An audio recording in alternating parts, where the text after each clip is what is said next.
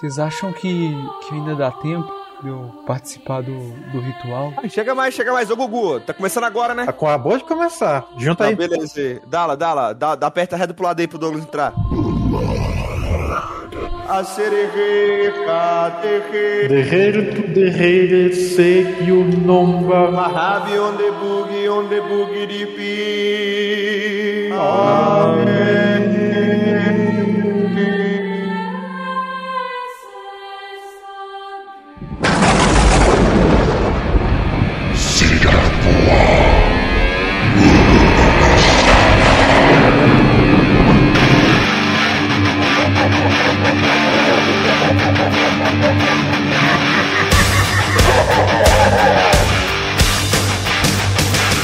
Bom dia, boa tarde, boa noite, meus queridos ouvintes desse podcast detestado e amado por muitas pessoas, o Irônico Pós-Moderno. E para começar mais uma edição, edição essa está sendo gravada no dia 13, sexta-feira 13.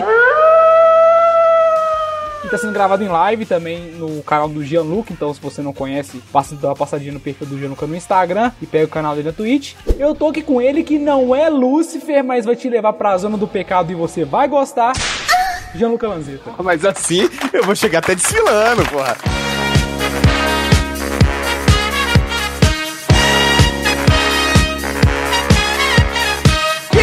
Isso? Que, que, que chamada, que apresentação. Ô, ô, Douglas, você me mima demais, Douglas. Você me mima demais, pô. Assim eu fico sem jeito. Como diz o Dallas, servimos bem pra servir sempre. Douglas, o Douglas ele sabe muito bem disso, porque quantas vezes não levei esse menino ao céu só de fazer ele descer o inferno? Chama o bombeiro! E ele que não é Conde Drácula, mas vai te deixar seco, interprete como quiser, Pedro Dallas. Milagre Revoluciona. Oi, ouvinte, tudo bom? Chamou de broxante, velho. Ah, cara, se ele tivesse mentindo, eu ia ficar puto. e, e pertinho de mim, quem que tem? Hein, Douglas? Pertinho de, mim, de você na live tá eu. O Gugu está completamente longe de você. E, e no, na, na, na diagonal, então? Tal qual a rainha do xadrez, rainha essa que é a melhor peça do jogo, está na sua diagonal, Pedro Dalla. Ele, a nossa celebridade, um tanto ilustre, que tá tomando lugar nos nossos corações. E nesse podcast, nesse mês que a gente tá gravando agora e nos outros, É o de mim do BTS. de mim do BTS, vulgo Gugu. Acertei! Oi, meu nome é Savaro. Eu tenho 14 anos. Teria se tivesse viva. Morri aos 13 anos em Cascavel, no Paraná. Eu andava de bicicleta quando não pude desviar de um arame farpado. O pior foi que o dono do lote não quis me ajudar. Riu bastante de mim. Após agonizar por duas horas enroscada no arame, eu faleci. Através dessa mensagem, eu peço que vocês façam com que eu possa descansar em paz. Envie essa mensagem para 20 comunidades e a minha alma poderá ser livre. Caso você não passe essa mensagem, eu irei lhe visitar à meia-noite hoje e vou lhe apresentar a dor do arame farpado. Shalom. E digo mais, Jean Lanzetta, no dia 18 de outubro, não quis compartilhar essa mensagem. E hoje, Ó, fiquei de pau duro, velho. Foi mal. e hoje ele descansa lá no céu. Véi, mas aí você tá explanando, pô. Você não pode contar, não. Essa, essa história de que eu morro todo ano é só pra, é só pra gente, velho. Pô, eu não, tava, eu não tava esperando essa, não, Gugu. Essa aí você mandou bem. É o, o, o Gugu, ele, tipo assim, ele tirou o coelho da cartola, né, velho? Pô, Ele tirou. Agora, agora eu tô até com medo de qualquer outra coisa que eu falar nesse podcast. Não vai ser suficiente. É tipo, é tipo namorar ex do Cristiano Ronaldo, né, velho? Tipo, o, o, o que melhor que o Cristiano Ronaldo você pode fazer? O namorar ex do Pedro Dalla, É velho. de boa, cara. Acho que ela tá feliz. Acho que ela tá, tá, tá bem contente. Tá feliz com o namorado novo dela. Sem, sem namorado vai estar também, tá ligado? Eu garanto.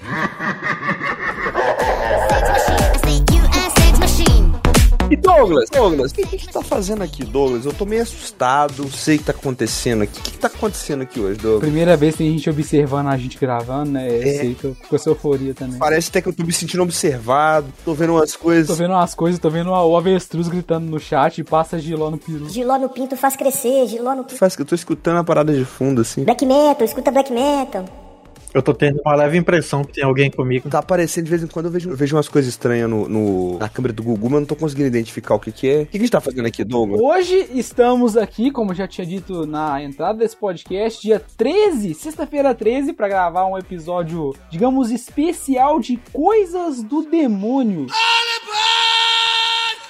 Do Dianho, do, do, do Capa Preta, do Mochila de Criança, do. Vocês completam aí, que eu não sei tanto nome assim não. O Sete Pele. Existem, existem 506 dados lexicais Existe um quadro no GugaCast, inclusive ouvinte, belo podcast o GugaCast. foram concretizados através de 39 variantes. Deixa eu achar aqui, deixa eu achar aqui, nome do capeta. Tem no Google Cast, 25 de março, de março na véspera. Abadá apertado, abadá justo, abre a porta de cueca, acabou enroladinho, agonia de Vai domingo. tomar no cu, velho. Ou, quem chama o capeta de abadá apertado, velho? Vai tomar no cu, sinceramente. A porta de cueca é bom. Acabou enroladinho, agonia de domingo, água de Danone, água de salsicha. Ah, vai tomar 10 balde d'água, alma gêmea, amigo do Kleber, do Kleber, amigo ladrão, aponta o salgado e pergunta qual o sabor dele, aquele que a juba não gruda no céu da boca, arco-íris da noite, a mica na queimadura, arnica na queimadura, arranha lousa, arroz com passas. Deixa eu vou pular pra agora aqui, ó. Cãibra dormindo, calota de fusca, cancela Uber, canhoto. Deixa eu pular agora pro outra letra. Eu tenho certeza que você, inventou pelo menos uns três desse aí, cara. Eu tô lendo uma lista aqui, mano. Eu tô lendo uma lista aqui, velho. Tem 433 e o último é Zilda rouba caneta. Zilda rouba caneta. Isso não é zoeira, Dala. Realmente, o GugaCast ele tem um quadro, uma brincadeira que ele e o irmão dele ficam falando nomes do capeta aleatoriamente. Aí, tipo, é só isso. Geló no Pinto. Geló no Pinto vai ser meu nome. Porque, eu, velho, eu passei geló hoje.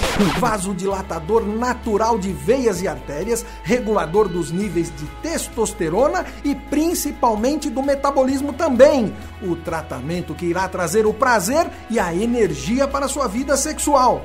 Passei geló hoje. Não foi no Pinto. A gente acredita, a gente acredita. Não foi no Pinto. Eu passei geló na perna. Na perna. Eu pensei, eu até pensei em passar geló no Pinto. Mas, ele eu lembrou da passei... experiência que ele teve quando ele passa pasta de dente, inclusive ele contou aqui na live. Mano, eu passei gelol aqui na parte de trás da minha perna. Minha perna começou a contrair sozinha, velho. Começou tipo, a parecer que tinha alguma coisa apertando a minha perna. Isso foi muito bizarro, mano. Se fosse no pinto, e, e acho que ia doer. Você sentiu uma sensação muito refrescante de alívio. Obrigado por partilhar essa história definitivamente não amaldiçoada com a gente, Gianluca Lazito. É, não, não, não, não coloca, não coloca gelol no pinto, tá? Vocês já perceberam que, que o Natal nunca caiu na sexta-feira 13? Sabia que meu aniversário nunca caiu na sexta-feira 13? Você sabia que o ano novo nunca caiu na sexta-feira 13? Eu sou a neta das bruxas que não conseguiram queimar. Boca dela, sua avó é evangélica, filha da puta. Não tem nenhuma avó evangélica, não. Minha avó ou é espírita ou é católica. Otário!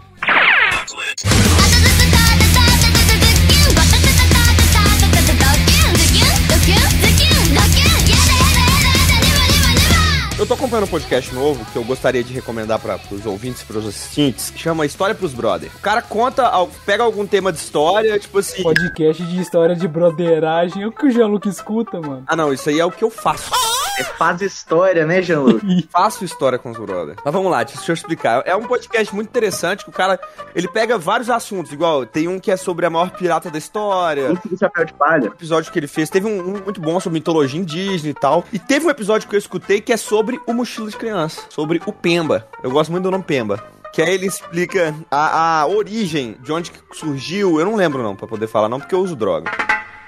E uma parada que eu acho muito interessante, velho, que ele falou, é que vocês sabem como que chegaram até a imagem do capeta atualmente? Cara, eu deixei alguma foto 3x4 cair na rua uma vez. Eu acho que posso ter alguma ligação. Lá mais ou menos pelo século XIX, eles, é, várias representações do demônio são feitas com deuses pagãos, né? A galera fala, pô, olha esse deus aqui na Mesopotâmia, vão falar que é capeta e tal, vão pegar aqui um pouco da, da característica dele e falar que é capeta. Mas lá pelo século XVI eles fizeram uma conferência para decidir qual que era a imagem do capeta. Como que o capeta ia ser representado? Ah, vamos botar aqui chifre, aí o outro fala assim, ô, eu acho que ele devia ser vermelho, hein? Eu, não, não, rabo de seta, rabo de seta é doido. Aí, tipo, o capeta, esse, esse, a representação máxima católica do capeta, veio de uma conferência onde eles decidiram qual que ia ser a forma do capeta. Eu tenho certeza de que eles não chamaram o capeta pra essa conferência, pra dar sua versão da história. Eu não recebi nenhuma carta. Resumindo, os papas fizeram uma convenção internacional de quadrinhos pra decidir o design do Diablo 3. O design do capeta, foi exatamente isso. Decidiram o design do capeta. E aí tem aquela, pega, aquela pegada, ah, vamos botar chifre, dente afiado. Que eles colocaram várias características que lembrasse. O que, que foi, Dala, que você tá rindo aí? Que eu- hoje eu posso ver, hoje eu consigo ver. É que você falou, vamos botar chifre, aí eu lembrei da sua ex. É, e eu lembrei da sua. E eles escolheram várias características, porque biologicamente a gente olha pra um predador, você olha e você pensa, porra, aquilo ali pode me matar. Então eles foram colocar chifre. É, tu- tudo bem que chifre não é coisa de preda- predador, mas é uma parada que dá um certo medo. Dente afiado, e aí coloca rabo de seta, essas paradas tudo, e o capeta foi criado dessa maneira. O capeta que a gente tem atualmente, esse vermelhinho, eu, eu escutei lá. Eu posso estar errado porque eu uso droga, então minha memória não é das mais confiáveis, mas é o que eu lembro. Quem quer saber mais sobre isso é só escutar o podcast História pros Brothers, que é muito bom, velho. É um puta papo de botecão, tá ligado? É muito bom.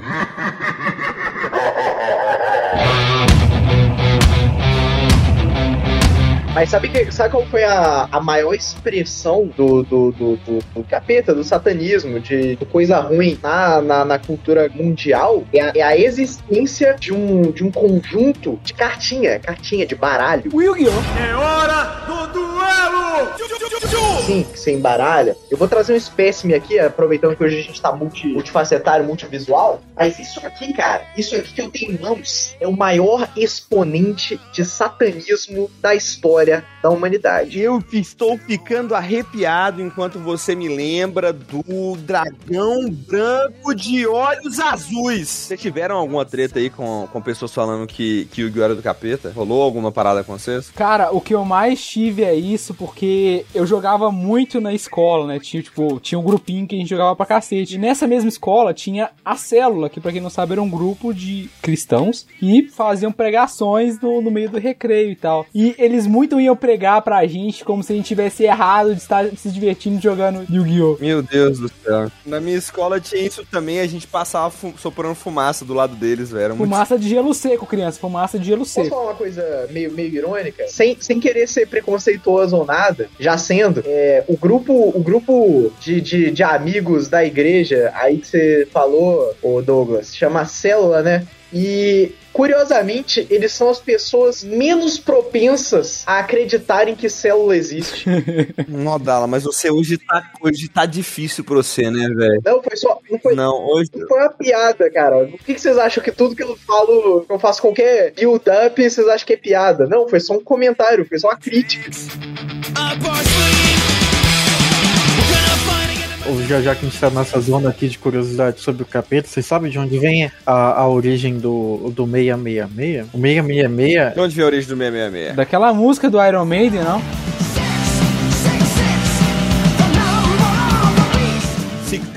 The Number of the Beast. Eu quero isso na edição, Douglas. O 666 é uma coisa muito recente que foi inventada por um cara chamado Alex Crowler, não sei se vocês já ouviram falar. Esse é o grande porta-voz do demônio. Ele era, uma, ele era um magista de Londres, do século XIX.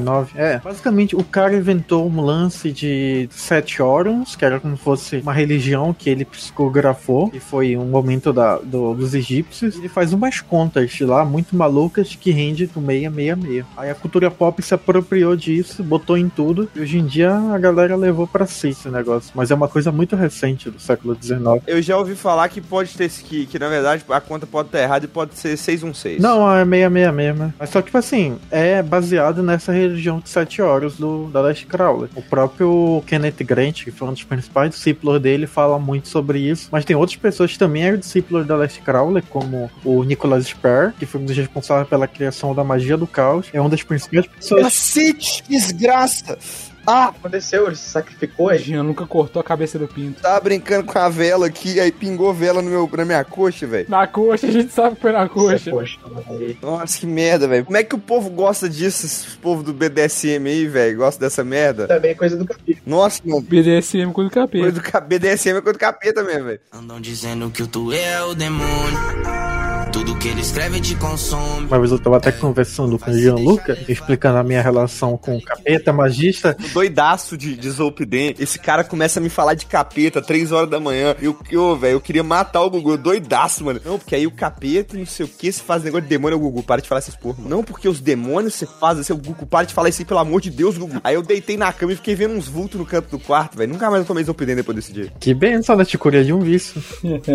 Curou de um vício. Mas vocês conhecem isso aqui, né? Mas isso aí é o quê? O que, que você está me mostrando, Dala? Eu não consigo ver, eu sou um ouvinte. É verdade. Putz, pro, pro, pro escutante, eu mostrei para o meu amigo Gianluca Lanzetta, para o meu amigo Douglas William e para o meu amigo Timin do BTS, uma carta de Magic the Gathering, também conhecido como a expressão máxima do satanismo em pedaço de cartolina e papelão. Ou somente MTG. MTG. Os mais chegados. Como é que chama? É Magic the Gathering. Isso aqui, eu tô, tô dando o exemplo do Yu-Gi-Oh! e do Magic, porque no final eu vou fazer uma. vou soltar a teoria e eu quero ver se o ouvinte concorda Você comigo. vai fazer igual o Gugu, e aí você vai fazer mágica e a gente vai adivinhar qual carta, que você vai adivinhar qual carta que eu pensei. Eu vou fazer assim, ó, a carta sumiu e aí ela aparece de novo dentro do seu bumbum.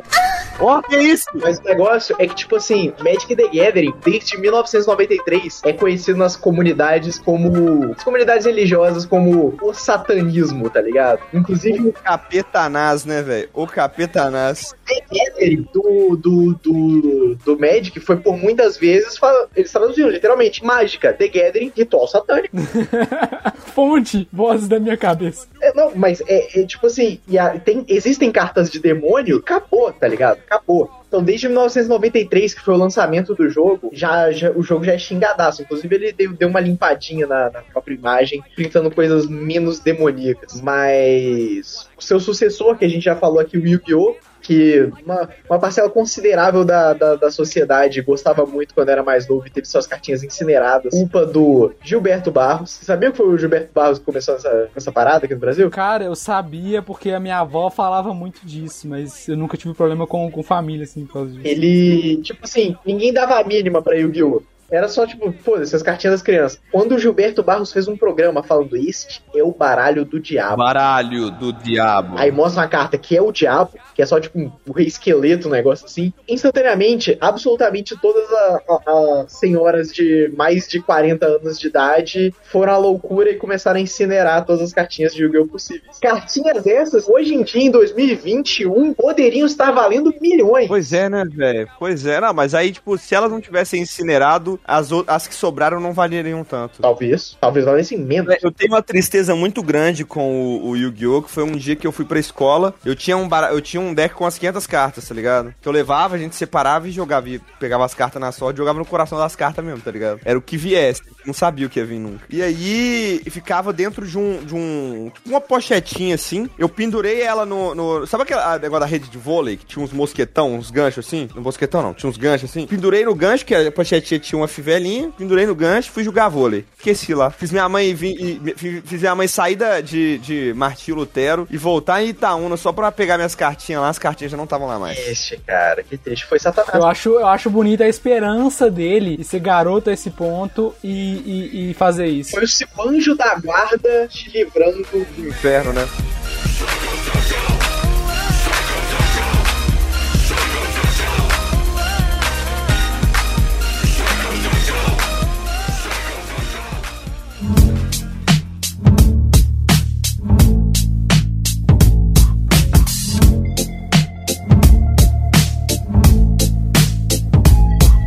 Queria entrar no assunto aqui bem, bem delicado, falando sobre evocação do capeta. É, existe um trabalho investigativo no, na internet, no YouTube, de um cara pouco conhecido de um canal chamado Mistérios do Mundo. Não sei se vocês conhecem. Ele ia falar de Renato Garcia, sei lá, tá ligado? O, o Mistérios do Mundo, o- eles fazem um trabalho não só de investigação, quanto de combate contra as forças, as forças do mal, tá ligado? Tipo, eles têm. Eu acredito. Eu não sou um cara muito crente em magia, tá ligado? Mas se tem uma pessoa que eu olho e faz, me faz duvidar da minha crença, são essas pessoas. Eu posso, eu posso contar uma. uma Google, eu posso contar uma, uma, um dos, dos casos você quer contar? É, pode, né? Mas é bom tomar cuidado, porque pra quem tá ouvindo pode ser meio pesado. Recomendo-se que você esteja sentado de mas cuidado, o que vai vir para as cenas agora, a partir agora, são fortes. É, pode ser bem pesado. E ao fim, e ao fim, do, ao fim do, do episódio, ao fim do episódio que a gente terminar de gravar,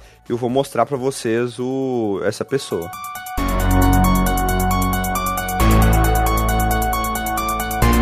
É o seguinte, existe um místico brasileiro, é um homem que. Ele é o nosso. Se existe de verdade, eu acredito que ele é, é quem nos protege. Se eu não estou sendo atacado agora por seres paranormais, é graças a esse homem. E tem um episódio. Então, tal qual, tal qual o Tuê é o demônio, o homem é algum tipo de protetor. Ele é o nosso, ah, ele, ele é o nosso casal Warrior. Casal Warrior lá do filme Invocação do Mal. Ele é o nosso Warrior. Ele combate o mal no Brasil. Velho, tipo, tem um episódio que eles vão atrás de uma entidade chamada Clarice Clarice dos Doces, que é uma dessas entidades, me- entidades menores. Olha assim, eu falei da Clarice dos Doces, o cachorro já começou a latir. O Gianluca nem tem cachorro, gente.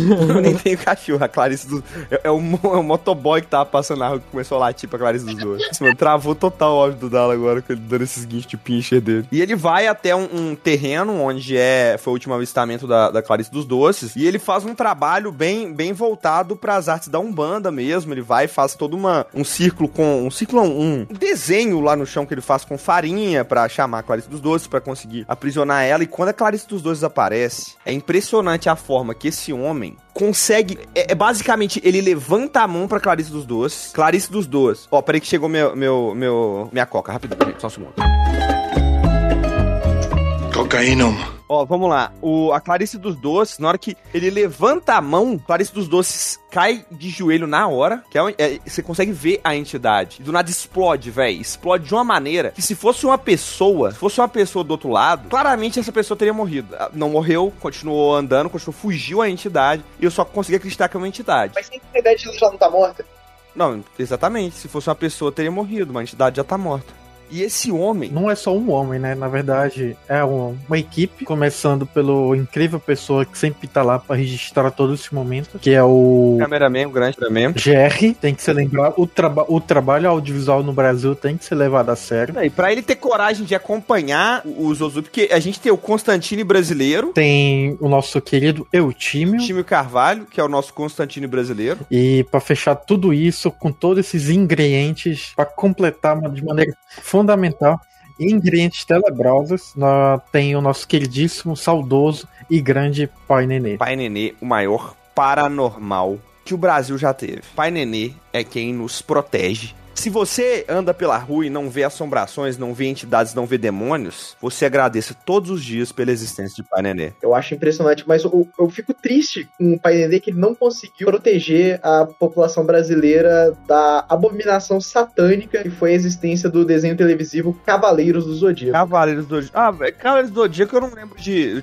Teve tanta coisa. Não pelo menos pro meu lado. aqui, Sério? tá ligado? que isso, cara? Vou contar uma história pra vocês, cara. Uma cidade que eu morei, não sei se o, se o escutante ou assistente do momento sabe, mas eu morei em Rondônia. E lá pra metade dos anos 2000, voltou a moda do Cavaleiro Zodíaco, acho que porque, sei lá, tava reprisando na TV, e tinha um chicletinho do Cavaleiro Zodíaco. E pra quem não sabe quem é o Cavaleiro Zodíaco, são os cavaleiros de armadura reluzente que protegem a, a deusa Atena, e aí eles são das constelações, que não sei o que, um paganismo do caralho. E na, na, na mentalidade do, do crente médio, isso é a maior heresia possível. Então, eles começaram a vender aquele chicletinho e convenc... o o chicletinho era aqueles tipo o Alu, que tinha tipo uma babinha vermelha dentro, e convencionou-se que aquele chiclete ele era feito de carne de crianças Caralho. e o meio era o sangue adocicado por Satanás ou Hades. E não podia comprar. Se a, a gente tinha que comprar o chiclete escondido na mercearia, porque se a mãe de alguém visse comendo o chiclete Cavaleiro Zodíaco, velho. Um, um dos nossos assistentes falou que, que não podia assistir nem Ben 10 e o Índice, tudo que era ligado à bruxaria. Tipo, Ben 10? Ligado à bruxaria, né?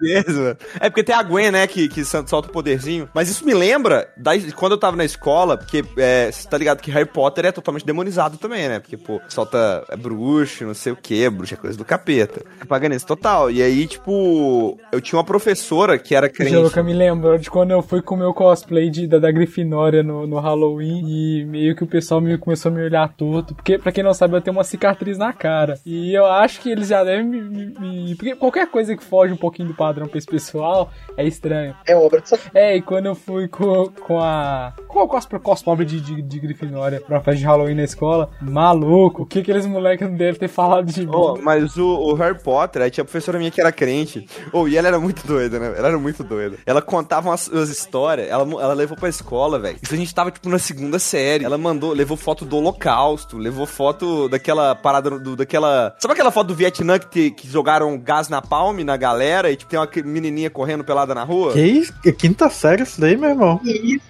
o caralho, segunda série, fi. Segunda, fi. Segunda série, meu irmão. Levou as paradas, levava essas paradas. Aí ela falava, não, porque o Titanic, o, quando o Titanic foi construído, o cara que construiu o Titanic falou, nem Deus afunda esse navio. E dizem que quando as pessoas que sobreviveram, quando elas olharam do lado, quando bateu no iceberg, tinha um, o iceberg, parecia um dedo rasgando o casco do navio. Que foi o dedo de Deus que afundou o navio. Que Cazuza abriu um baseado, jogou pro céu e falou, Deus, essa é pra você. Depois o Cazuza morreu de AIDS. Mano, a professora falava isso pra moleque de segunda série, velho. Mano, eu. Ela falou, ela falou, ela deu uma aula sobre essas paradas, mano, do, do que que Deus. Terror que é Deus. Maluco, eu voltei pra casa, eu fiquei sem dormir com medo de Deus. Eu nunca tive tanto medo do capeta igual eu tive medo de Deus por causa dessa mulher, velho. E, e ela, velho, eu levei um, um, um- Tinha um amigo meu que a gente, a gente brincava de Harry Potter. Eu usava uma baqueta como se fosse varinha, ele usava um, um palito daqueles. Cada um pegava na varinha do outro. É, pegava na varinha do seu pai aquele corno, filho da puta. Ai, sabe aqueles negócios de, de tricô? Aquelas agulhas de tricô branca? Não, porque eu tenho a varinha do Voldemort, não sei o que. Tinha um outro que ele era playboy, que já tinha ido na Disney. Aí ele tinha uma varinha de Harry Potter mesmo. E aí, mano, eu levei uma... Eu imprimi uma lista de feitiços do Harry Potter. Pra poder... Com todos os escritos que tinha do lado. Que aí a gente podia brincar, sabendo que cada feitiço, em vez de a gente usar os únicos três feitiços que a gente sabia que existia, tá ligado? O Gianluca imprimiu aquela parada parecendo aquele, aquele manual de PS2 pra baixo, pra baixo, esquerda, Gianluca lá, pra baixo, pra baixo, esquerda. Tipo isso mesmo. Mas é exatamente isso. Tinha o escrito, aí explicava como que você fazia com a mão. Pra baixo, pra baixo, esquerda, aí você fala Vingardium Levioso. É tipo isso, mostrava, aí tinha escrito do lado como você fazer com a mão e tinha escrito o que fazer. Deixei em cima da. da oh, mano, gastei tipo uns 10 conto porque eu não tinha impressora na minha casa. Eu fui lá imprimir na, na, no Xerox que tinha aqui perto da minha casa. Saí pra ir pra aula de informática, deixei aquela porra em cima da mesa. Na hora que eu voltei da, da aula de informática, tinha sumido, velho. Que era a aula dela. E eu estudava na primeira carteira, tá ligado? Ela chegou, olhou Você, assim. tinha, era- você tava na primeira, ca- primeira carteira, ela provavelmente chegou lá, viu o negócio de feitiço do Harry Potter, ficou super horrorizada e guardou pra levar pro pastor dela. É o quê? Expeliarmos? E que é isso aqui? Azaradmetrionzintos, eu sei que isso é do Titã, tá? Mas, porra, que é isso A aqui? filha dela era super triste porque ela não podia ler Harry Potter, aí eu emprestei Harry Potter pra, pra filha dela, assim. Eu já fui levado pra diretoria no ensino médio acusado de bruxaria e satanismo. Como assim? Tinha um menino na minha escola também, que também foi, velho. Numa época lá na minha escola, só contar essa rapidinho. Numa época na minha escola, tava tendo uma incidência muito grande de meninas escorregando no banheiro. E, mas, a, tipo assim, sempre o banheiro tava seco, ninguém nunca entendeu por quê. Até que eu acho que uma menina começou a levar a fama de que ela levava umas rosas pro banheiro e afogava as rosas, assim, na, na privada do banheiro e era, libertava algum espírito que fazia as meninas escorregarem. Eu nunca entendi o porquê disso, mas não tem relação nenhuma. Mas realmente muitas meninas escorregaram no banheiro naquele ano e, e era um problema. O, seu- o chão tava sempre seco, mas um monte de gente escorregava lá. Douglas fez o ensino médio junto com a loira do banheiro. Loura do banheiro, outra coisa do capeta, teve uma histeria coletiva na minha escola por causa da loura do banheiro, velho. Foi muito doido. Foi muito. Não, foi, não teve como da diretoria, porque tinha tanta criança correndo pelos corredores que não tinha como saber quem foi o culpado. Que que Meu, mano. Mano, eu lembro até Cara, hoje. a minha deu diretoria porque foi uma série de brincadeiras de mau gosto, mano. Que deu. Teve, um moleque que saiu da escola na época que o menino mijou nas calças e, e teve que sair. Começou com a parada de louro do banheiro. E aí toda hora ia alguém no banheiro e, e, e- apertava o negócio. E aí todo mundo saía correndo. E aí teve um momento que o negócio perdeu o controle. Que, tipo, as crianças não queriam ir no banheiro mijar. Tava mijando na calça porque tava com medo de entrar no banheiro. E aí teve uma hora, mano, que foi logo depois do recreio. Quando tava todo mundo entrando, o pessoal chegava do recreio, entrava no banheiro, que o pessoal começava a correr, apertar e correr. Mano, na hora que a gente olha, velho, na hora que eu olhei que eu percebi, tinha tipo umas 200 crianças correndo pelos corredores Incrível, mano. Puta que pariu. da escola. E todo mundo correndo pra um lado. E corria pra sala e corria pro outro banheiro. E um entrava e era grito de um lado, era grito do outro. e criança de, sei lá, mano, de 6 até, até 12 anos correndo de todos os lados, mano. Foi muito doido. Eu mijava, eu mijava atrás do. Eu ia atrás do pavilhão de aula pra mijar atrás do pavilhão de aula pra não ter que entrar no banheiro, velho. Por mais que a gente fale muito meme, mas eu realmente. Eu sempre curti desde moleque muito estudar sobre ocultismo, esoterismo, miticismo, essas coisas. Eu sou bruxa. Eu não estudava, não. Eu só fingia que eu era satanista pra assustar as pessoas da minha sala. Era legal, né? Era legal. E, Eu era e, Ed. e eu, recortava, eu, eu recortava as capas do, do álbum do, do Black Sabbath e colava na capa do caderno e ficava parecendo que eu era um cara legal. quando eu tava no ensino médio, eu comecei a estudar essas paradas, né? Eu comecei a frequentar o Templo da Gnosis, que tem, que é um- uma escola de magia muito moderna. Ô, modernista, você, tem, você acredita que foi feita com tijolo? Não, é porque o cara ele criou esse- essa escola mais ou menos lá por, no século XX, por aí, o Samuel 1VO. Enfim, é, eu levei pra escola uma vez um livro dele que tinha muitos desenhos e tal. Tinha levado o Samuel pra escola, tá ligado? Eu só- sei que em algum momento é, eu saí da sala, quando eu voltei, o pessoal tinha visto as minhas coisas na, na mesa, é, não gostou, chamou a diretoria e disse que todo mundo começou a dizer que eu tava assustando todo mundo na sala de aula, que eu tava fazendo alguma coisa por isso, levaram meu material e disseram que eu poderia pegar se meus pais vierem buscar. Aí meus pais vieram buscar, acharam muita graça, mas a mim quase chamou a diretora de retardada e foi, foi só isso. Eu fui expulso da sala porque minha professora era crente. Aí ela deu um. um, um- Isso foi muito bom, velho. Eu não sei por que, que a professora crente resolveu dar essa. Era professora de sociologia. Não sei por que caralhos ela, sendo crente, resolveu dar essa atividade pra gente. Porque tava na cara que ele ia ficar puto em algum momento. E óbvio que seria comigo. Não, talvez ela queria saber quais seriam os próprios, pró- próximos demônios que ela ia apresentar pro pastor dela, tá ligado? Ela deu um trabalho que era cada um levar uma religião e apresentar alguma coisa sobre essa religião. Aí, tipo, eu vou fazer sobre satanismo. Obviamente, queria chocar todo mundo, era adolescente. Menina de Aluno fazer sobre satanismo. Aí tá, você tinha que levar uma. falar sobre a religião. O Jonathan parece ter muito aquele ar daquele menino que ele realmente gosta de falar sobre parada porque ele acha que ele é mais especialista, tá ligado? Não, pera aí, professor, eu vou dar aula, vou sentar aqui. Não, não, eu queria chocar mesmo. Ainda mais que eu sabia que ele era crente, velho. Aí, aí tá, por exemplo, os meninos da Umbanda foram, fizeram lá e levaram um colar do menino da candomblé. Levaram, eu lembro que eles levaram um colar que é do candomblé, o pessoal da Umbanda levou farinha, prato de barras, parada. Eu levei um pacote de sal. Cheguei carregando um pacote de sal de vários braços. Aí eu fui, a, a professora botou a sala toda em círculo, assim, a gente, aí o grupo ia, é, um do grupo ia e apresentava e tal, e apresentava em círculo pra todo mundo. Aí eu cheguei pra apresentar, só cheguei, expliquei um pouco sobre a religião. Agora eu vou fazer uma apresentação. Aí é, falei satanismo tal, que onde que ele surgiu, pá. Aí eu levantei pra fazer minha apresentação. Aí eu só levantei pra falar sobre o negócio, abri o pacote de sal, rasguei assim, fiz um círculo no chão. Aí eu totalmente calado. Aí eu fui e fiz um pentagrama no chão, no círculo. E a professora só, só olhando assim, só com o olho regalado. E aí eu continuei calado, acendi velas nas pontas do pentagrama. E aí eu parei assim, Ao sul, sal do Satanás. Ágil Satanás. ao leste. Eu nem sabia se eu tava pro sul, não sabia se eu tava pro. aí, na hora que eu tava virando pra última ponta. pra, pra quinta ponta. Você pode parar aí agora. Eu não, professor, tem que. Para aí agora. Eu não, professor, tem que terminar. Para que eu não quero nada acontecendo aqui. Professor, o pentagrama tá torto. O capeta não vai vir. Você vai agora lá buscar uma vassoura que você vai varrer essa bagunça que você fez aqui no chão. Aí chegando na diretoria, aqui, a, a- eu esqueci o nome da professora, velho. Eu, eu acho que era. Qual era o nome dela? Vou falar que é Flávia, eu não lembro o nome dela. É Creuza, Creuza, certeza, é Creuza. Ela me mandou vir aqui pegar uma, uma, uma vassoura e depois é pra eu vir ficar aqui. Ah, por quê? Ah, porque eu tava invocando o capeta na aula.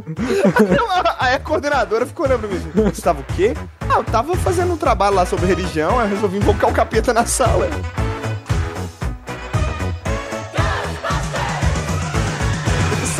Oh, mas ainda no assunto moderadamente de escola, eu não sei se vocês fragam, mas o colégio militar é gigante, gigante, gigante. Ele tem um matagal sinistro lá dentro, porque junto dele é o quartel do CPUR, Centro de Preparação de Oficiais da Reserva. É, tinha acabado de começar o ano, tinha uns alunos novos, e tinha uma, tinha uma menina que, vamos, pra pra- tentando ser o máximo, quer dizer, o mínimo ofensivo possível, vamos dizer que ela era meio avoada. E aí ela, assim, decidiu, não, vou dar um passeio pela floresta aqui no colégio militar. E se perdeu.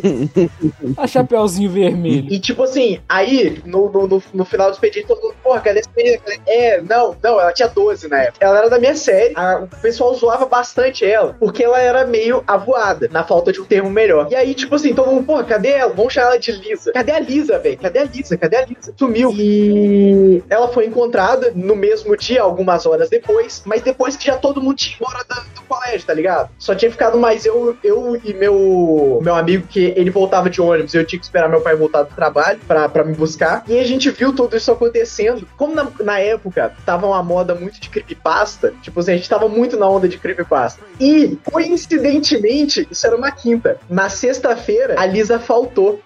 Vocês escreveram uma creepypasta sobre ela. E aí, perguntando o que aconteceu com a Lisa. Ela nunca foi encontrada. Cara, teve menina passando mal. Tipo assim, como assim? A menina sumiu na escola. E a gente começou a inventar que tinha o fantasma da Lisa que ia aparecer. E que ela caiu dentro de um buraco e ela passou, tipo assim. Mentira, velho. Ela sumiu na sexta e na segunda ela não foi. Então, tipo, a gente falou que ela ficou o final de semana inteiro preso no colégio. E que ela foi encontrada dentro de um buraco no, no chão que tava sendo cavado, tá ligado? Tipo, um poço. Que ela morreu. Teve, teve gente chorando por causa disso, tá ligado? Pode ser real. Aí terça-feira ela apareceu de boas, nada aconteceu. Mas foi o melhor dia de todos. Nossa, cara, bons tempos, bons tempos. Essa menina só soltou pérolas, cara, mas é, uma, boa, uma boa galera acreditou que ela tinha sumido.